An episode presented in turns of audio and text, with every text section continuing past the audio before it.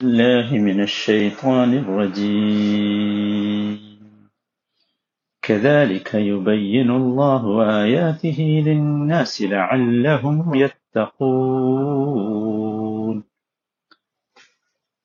നൂറ്റി എൺപത്തിയേഴാമത്തെ ഈ വചനം അവസാനിക്കുകയാണ് അള്ളാഹു ഈ വചനം അവസാനിപ്പിച്ചത് ഇങ്ങനെയാണ് കദാലിക യുബയ്യനുല്ലാഹു ആയാത്തിഹി ലിന്നാസ് അപ്രകാരം അവന്റെ ആയത്തുകളെ അവർക്ക് ജനങ്ങൾക്ക് അവൻ അള്ളാഹു വ്യക്തമാക്കി കൊടുക്കുന്നു. ലഅല്ലഹും എത്തൂൻ അവർ തക്കവയുള്ളവരായി തീരാൻ വേണ്ടി. അപ്പൊ നമ്മൾ ശ്രദ്ധിച്ചല്ലോ. ഈ നോമ്പുവിനെ കുറിച്ച് പറഞ്ഞു തുടങ്ങിയത് തന്നെ എന്തു പറഞ്ഞിട്ടാ? കുത്തിബ അലൈക്കും ലാല്ലക്കും അലല്ലദീന മിൻ തത്തപ്പൂ അവസാനിക്കണോ എങ്ങനെ? ലഅല്ലഹും യത്തപ്പൂ അപ്പൊ തക്കുവയാണ് അടിസ്ഥാനം എന്ന. ഇതൊക്കെ തക്കുവയിൽ അധിഷ്ഠിതമാണ്. അതാണ് നമ്മൾ ശ്രദ്ധിക്കേണ്ട ഏറ്റവും പ്രധാനപ്പെട്ട ഒരു വിഷയം. ഇതൊന്നും കേവലം എന്തല്ല ബാഹ്യമല്ല. നമ്മളെ നോമ്പൊക്കെ സച്ചിലിപ്പം ബാഹ്യമാണ്. ബാഹ്യമായ കാര്യങ്ങളാണ് നോമ്പിൽ നമ്മൾ ശ്രദ്ധിക്കണം തക്വ ആന്തരികമാണ്. തക്വ എന്താണ് നമ്മൾ ഒരുപാട് വിശദീകരിച്ചിട്ടുണ്ട്. എത്ര വിശദീകരിച്ചാലും വ്യത്യസ്തമായ ആശയങ്ങൾ അതിൽ വരും. അള്ളാഹു ഇത്തരം വിശദീകരണങ്ങൾ ആളുകൾക്ക് നൽകുന്നത് അവർ തക്കവയുള്ളവരായി തീരാൻ വേണ്ടിയാണ്. അങ്ങനെയാണ് അപ്പൊ നോമ്പിന്റെ ലക്ഷ്യം തക്കവയാണ് അല്ലെ? ഏത് കാര്യവും അതിന്റെ മുറപ്രകാരം സത്യസന്ധമായി നിർവഹിക്കുക എന്നത് തക്കവയുടെ ഭാഗമാണ്. തക്വയുള്ളവരാവുക എന്നതിന്റെ ഈ സൂക്തത്തിലെ താല്പര്യം യഥാർത്ഥത്തിൽ കർമ്മങ്ങൾ ക്രമരഹിതമായും തെറ്റായ രീതിയും ചെയ്തിൽ നിന്ന് രക്ഷപ്പെടും നമ്മളെ ഉള്ള് തക്കവ ഉള്ളിലാണെന്ന് ഞാൻ പറഞ്ഞില്ല? ഉള്ള് ശരിയാകണം. നമ്മൾ ഉള്ളിലേക്ക് നോക്കണം. ബാഹ്യമായത് മാത്രം പോരാ. ഉള്ളിലേക്ക് നോക്കി നമ്മുടെ ജീവിതം ക്രമപ്പെടുത്തണം എന്നർത്ഥം. അതാണ് തക്കവ ആയിത്തീരുക എന്ന് പറഞ്ഞു.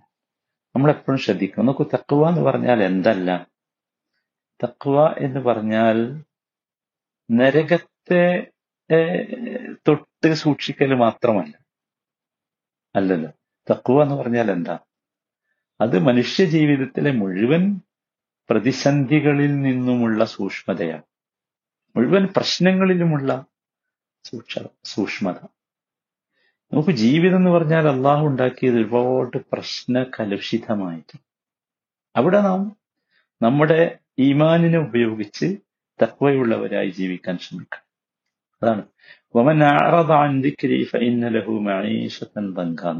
എന്റെ ദിക്കറിൽ നിന്ന് എന്നെക്കുറിച്ചുള്ള ഓർമ്മകളിൽ നിന്ന് ഒരാൾ വിട്ടുപോയാൽ അവന് കുടുസായ ജീവിതമുണ്ടാവും.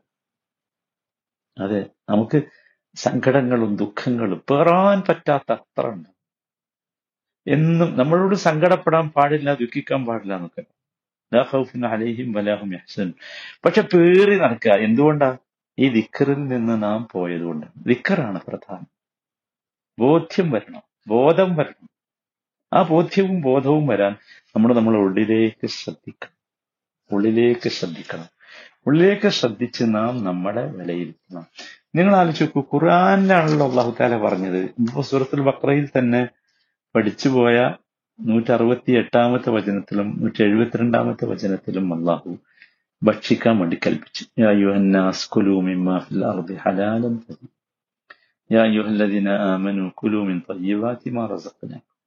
എന്നിട്ടോ ഇവിടെ നൂറ്റി എൺപത്തി മൂന്നാമത്തെ വചനത്തിലേക്ക് വന്നപ്പോ എന്തായി?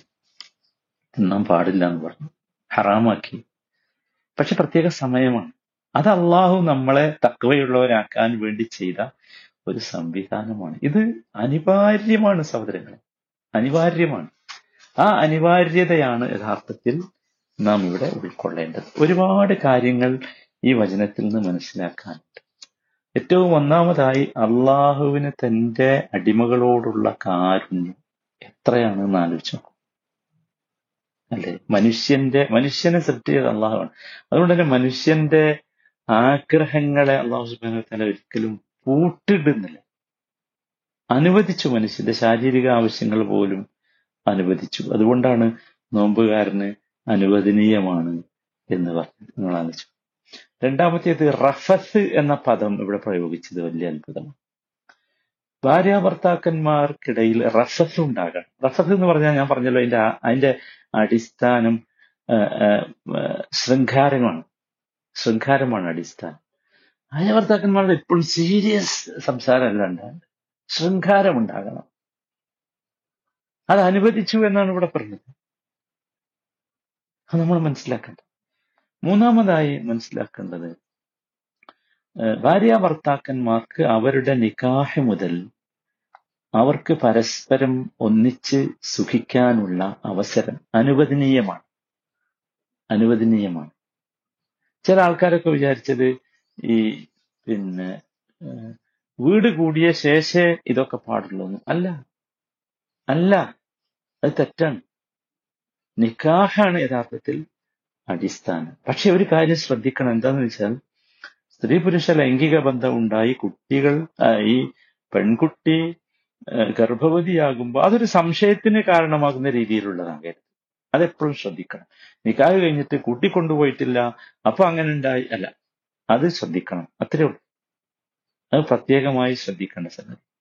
നാലാമത്തെ കാര്യം ഇവിടെ ഏഹ് ഭാര്യാഭർത്താക്കന്മാരെ വസ്ത്രത്തോട് ഉപമിച്ച് നമ്മൾ വിശദീകരിച്ചു എന്താണ്. പക്ഷെ അതിവിടെ നിന്ന് ആലോചിച്ചു അത് വലിയ വലിയ ആശയമാണ് അള്ളാഹു അതിലൂടെ നമുക്ക് നൽകിയിട്ടുള്ളത്. നമ്മൾ എപ്പോഴും മനസ്സിലാക്കേണ്ട വലിയ പ്രധാനപ്പെട്ട ഒരു സംഗതിയാണ്.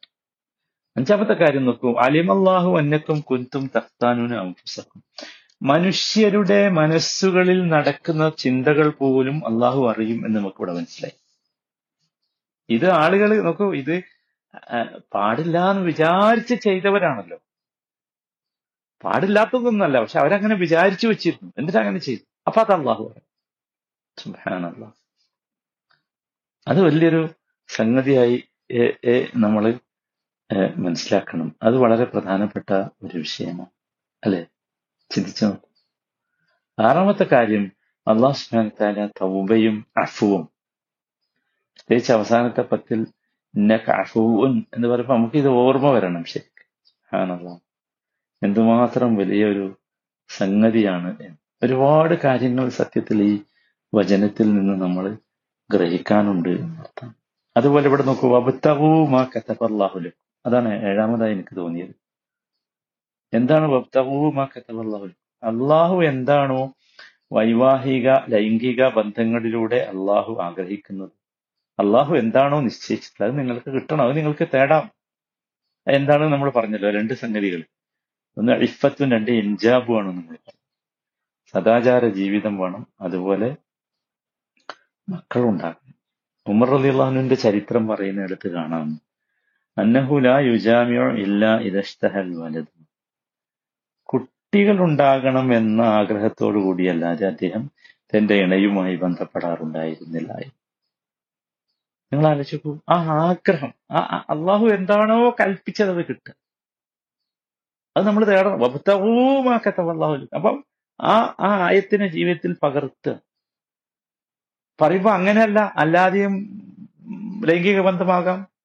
അല്ലെ അല്ലാതെയും ലൈംഗിക ബന്ധമാകാം. കാരണം ഐഫത്തിന് വേണ്ടി ലൈംഗിക ബന്ധം എന്ന് പറഞ്ഞല്ലോ മാത്രമല്ല നബിസല്ലാ അലൈഹി സ്വല്ലമ സദക്ക എന്ന് പറഞ്ഞത് നമ്മൾ ആ ഹദീസ് പഠിച്ചല്ലോ. ഇമാം മുസ്ലിം ഉദ്ധരിച്ച ഹദീസാണ് നമ്മൾ നേരത്തെ പറഞ്ഞു. അത് സദക്കയാണ് ലൈംഗിക ബന്ധം എന്ന് പറയുന്നു അല്ലാതെ ഇമാം മനസ്സിലായത് സത്യത്തിൽ ഇതൊക്കെ വലിയ ഒരു സംഗതിയാണ്. അതുപോലെ നോക്കൂ ഈ ഞാൻ ഒരു ഒരു വലിയ സംഗതി നമ്മൾ മനസ്സിലാക്കേണ്ടത്. ഇപ്പൊ ഇതിലൊക്കെയുള്ള നിയമങ്ങളുടെ വശം. ഈ നോമ്പുമായി ബന്ധപ്പെട്ട നിയമങ്ങളൊക്കെ യഥാർത്ഥത്തിൽ കർമ്മശാസ്ത്ര പണ്ഡിതന്മാർ ഈ വചനത്തിൽ നിന്നാണ് കൊണ്ടുവന്നിട്ടുള്ളത്. അല്ലെ? ഈ ആയത്തിൽ പറഞ്ഞത് കിഴക്ക് വെള്ള കീറിയത് മുതൽ സൂര്യൻ അസ്തമിക്കുന്നത് വരെ അന്നപാനീയങ്ങളും ലൈംഗിക പ്രവർത്തനങ്ങളും വെടിയണം. അതാണല്ലോ ശരിക്കും നോമ്പ് എന്ന് പറയുന്നത്. അതിൽ രാത്രി അത്താഴം കഴിക്കണം. സഹറൂഫ എന്ന ഫിസ്സഹൂരി ബറക്ക. അത് അപ്പൊ ഇതിൽപ്പെട്ടതാണ്.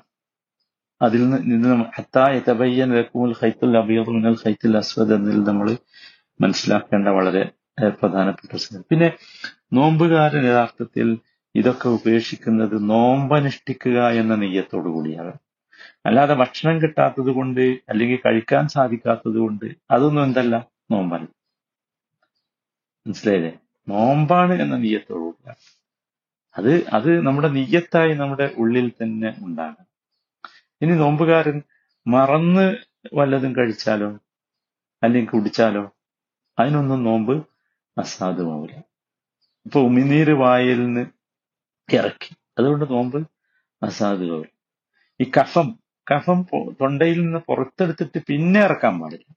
അല്ലാതെ ഇറങ്ങിപ്പോയാൽ അത് നോമ്പിന് തെറ്റല്ല. നോമ്പിന് ഹാനികരമല്ല. അതുപോലെ നോമ്പുകാരൻ മനഃപൂർവം സംഭോഗം ചെയ്ത് നോമ്പ് മുറിച്ചു.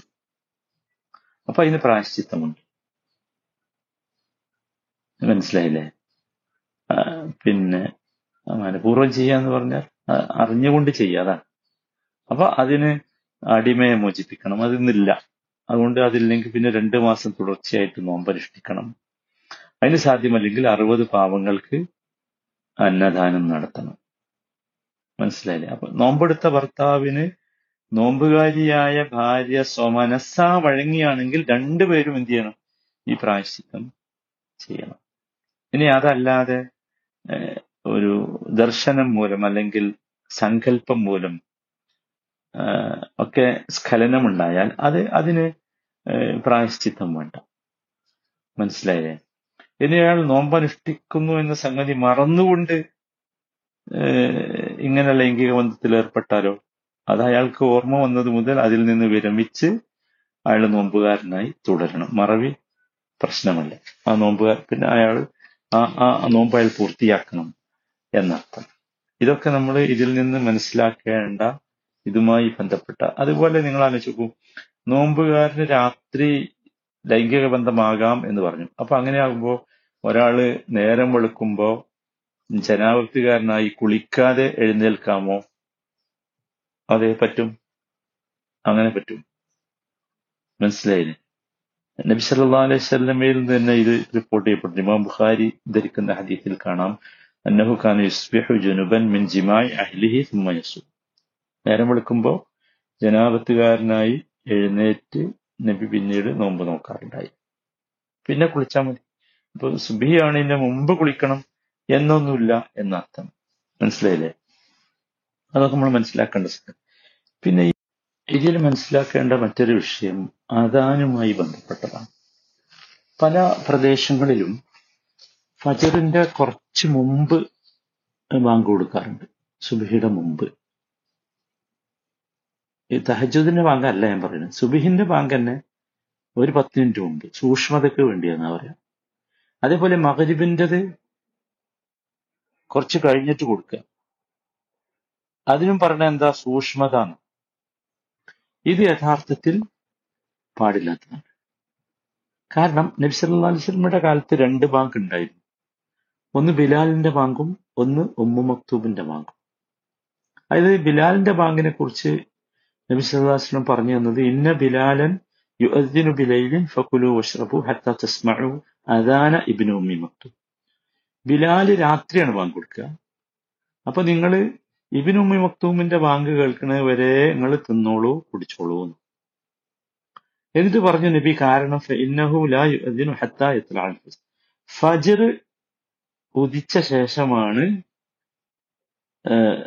ഫജ്ർ ഉദിക്കുമ്പോഴാണ് ആര്? ഉമ്മത്തും ബാങ്ക് ഇവനും ഉമ്മി മക്തും കൊടുക്കുക. അപ്പൊ അതിന്റെ മുമ്പ് നമ്മൾ എന്താക്കണ്ട? ഒരു സൂക്ഷ്മത എന്ന് പറഞ്ഞ് നിൽക്കണ്ടില്ല അത് യഥാർത്ഥത്തിൽ സുന്നത്തിനെതിരാണ്. മനസ്സിലായില്ലേ? തുലൂഴൽ ഫജ്ർ വരെ എന്തുണ്ട്? ഈ തിന്നാം കുടിക്കാം മറ്റു കാര്യങ്ങളിലൊക്കെ മറ്റു കാര്യങ്ങളൊക്കെ ആകാം മനസ്സിലായില്ലേ? അപ്പൊ അങ്ങനെ ഒരു സംഗതി ചില നാടുകളിലൊക്കെ ആളുകൾ ചെയ്തു വരാറുണ്ട്. അത് ശരിയല്ല. അത് നമ്മൾ ശ്രദ്ധിക്കേണ്ട പ്രധാനപ്പെട്ട ഒരു വിഷയമാണ്. ഞാനത് പറഞ്ഞത് എന്താ വെച്ചാൽ ഈ ഈ ഹദീസിന്റെ അടിസ്ഥാനം നമുക്ക് ഫജറായി എന്ന് നമുക്ക് ബോധ്യമാണ് ഇതുവരെ ചെയ്യാം ഇപ്പൊ ഫജറായി എന്ന് ബോധ്യമാകുന്ന വെച്ചാൽ ഫജറിന്റെ സമയമാകണം. അല്ലാത്ത അല്ല. ഇനി നോക്കൂ ഒരാൾ ഫജറായിട്ടില്ല എന്ന് വിചാരിച്ച് ഒരാൾ ഭക്ഷണം കഴിച്ചു നോക്കാം. ശരി. കുറച്ച് കഴിഞ്ഞിട്ട് അയാൾക്ക് മനസ്സിലായി ഞാൻ ഫജറിന്റെ ശേഷമാണ് ഫജർ ആയ ശേഷമാണ് ഭക്ഷണം കഴിച്ചത്. എന്താ? സഹിയാണ് അയാൾ പിന്നെ പിന്നെ നോമ്പ്. എന്താ കാരണം? അയാൾക്കത് ബോധ്യമായിട്ടില്ല അപ്പോ? ഹത്താ യതബയ്യന എന്നല്ലേ പറഞ്ഞത്? മനസ്സിലായി? അതിന്റെ പേരിൽ അയാൾക്ക് എന്തില്ല? തെറ്റോ കുറ്റോ ഒന്നും ഉണ്ടാവില്ല. മനസ്സിലായില്ലേ? അത് നമ്മൾ ശരിക്കും മനസ്സിലാക്കണം. ലൈസാലേക്കും ജുനാഹുൻ ഫീമാ അഖ്തഅതും ബിഹി വലാകിൻ മാ തഅമ്മദത് ഖുലൂബുക്കും. സൂറത്ത് അഹ്സാബിൽ അഞ്ചാമത്തെ വചനമാണ്. തെറ്റിയിൽ എന്തെല്ലാം കുറ്റം ഉണ്ടാവും? നിങ്ങൾ കൽപ്പിച്ചുകൂട്ടി ചെയ്തതിനാണ് എന്തുണ്ടാകുക? കുറ്റമുണ്ടാവുക. മനസ്സിലായില്ലേ? ഇതൊക്കെയാണ് അതുമായി ബന്ധപ്പെട്ട് മനസ്സിലാക്കേണ്ടത്. ഏറ്റവും അവസാനമായി നോക്കൂ. ഈ എഴുത്തിക്കാഫിനെ കുറിച്ച് ഒരു അതുകൂടി പറഞ്ഞ് നമുക്ക് അവസാനിപ്പിക്കാം. എഴുത്തിക്കാഫ് മസാജിദുകളിലാണ്. മസാജിദ് എന്നുള്ള വലാ തുബാഷിറുഹുന്ന വന്തും ആക്കിഫൂന ഫിൽ മസാജിദ് ഇന്ന പള്ളികൾ എന്ന് പറഞ്ഞിട്ടില്ല. മസ്ജിദ് എന്ന് പറഞ്ഞാൽ എന്താ? ജുമ നടക്കുന്ന ജമാഅത്ത് നടക്കുന്ന എല്ലാം എന്താണ്? മസ്ജിദാണ്. ഹുദൈഫ റളിയല്ലാഹുവിന്റെ ഒരു ഹദീസ് ലാ യഅ്തികാഫ ഇല്ലാ ഫിൽ മസാജിദി സലാസ എന്ന് പറഞ്ഞൊരു ഹദീസ് ചില ചില ആളുകൾ ഉദ്ധരിക്കാറുണ്ട്. മൂന്ന് പള്ളികളിലെ എത്തിക്കാഫ് ഉള്ളൂ എന്ന് പറഞ്ഞിട്ട് മറ്റു പള്ളികളിലൊന്നും എത്തിക്കാഫില്ല എന്ന് പറയാം. അത് യഥാർത്ഥത്തിൽ നോക്കൂ. പിന്നെ ഷെയ്ഖ് ഹുസൈമീൻ റഹിമഹുല്ല ഹദീസിനെ വിശദീകരിക്കുന്നിടത്ത് പറഞ്ഞത് ഫയൻ സഹ. ഹദൈഫയുടെ ഈ ഹദീസ് സഹീഹായാൽ പോലും ഫൽ മുറാദ് ബിഹി അൽ ഇഅ്തികാഫുൽ കാമിൽ. അതിന്റെ ഉദ്ദേശം ഇഅ്തികാഫുൽ കാമിലാണ്. അതായത് ഇഅ്തികാഫ് ആവില്ല എന്നല്ല എന്നുവെച്ചാൽ സമ്പൂർണ ഇഅ്തികാഫ് ഒരാൾക്ക് അതിന് കഴിവുണ്ടെങ്കിൽ ഒരാൾക്ക് മസ്ജിദുൽ ഹറമിലോ മസ്ജിദുൽ നബവിയിലോ മസ്ജിദുൽ അഖ്സായിലോ എത്തിക്കാഫ് ഇരിക്കാൻ കഴിവുണ്ടെങ്കിൽ അതാണ് പൂർണമായും എന്നാൽ കഴിയാത്ത ഒരാൾ അതുകൊണ്ട് എത്തിക്കാഫിൽ നിന്ന് മാറിയിരിക്കണം. വേണ്ട. മനസ്സിലായി? അത് പ്രത്യേകം ഈ സംഗതിയിൽ മനസ്സിലാക്കുക. ഇതൊക്കെയാണ് ഇതുമായി ബന്ധപ്പെട്ട് പറയാനുള്ളത്. അള്ളാഹു സുബ്ഹാനഹു വതആല ഏതായാലും തക്കവയുള്ള ആകലാണ് ഇതിന്റെ ഉദ്ദേശം. തക്കവ ഉണ്ടാകാൻ വേണ്ടിയാണ് എന്ന് പറഞ്ഞുകൊണ്ടാണ് അവസാനിപ്പിച്ചത്. അള്ളാഹു സുബ്ഹാനഹു വതആല തക്കവയുള്ളവരായി നമ്മയൊക്കെ ഈ റമദാനിലൂടെ മാറ്റി തരുമാറാകട്ടെ അസ്സലാമു അലൈക്കും.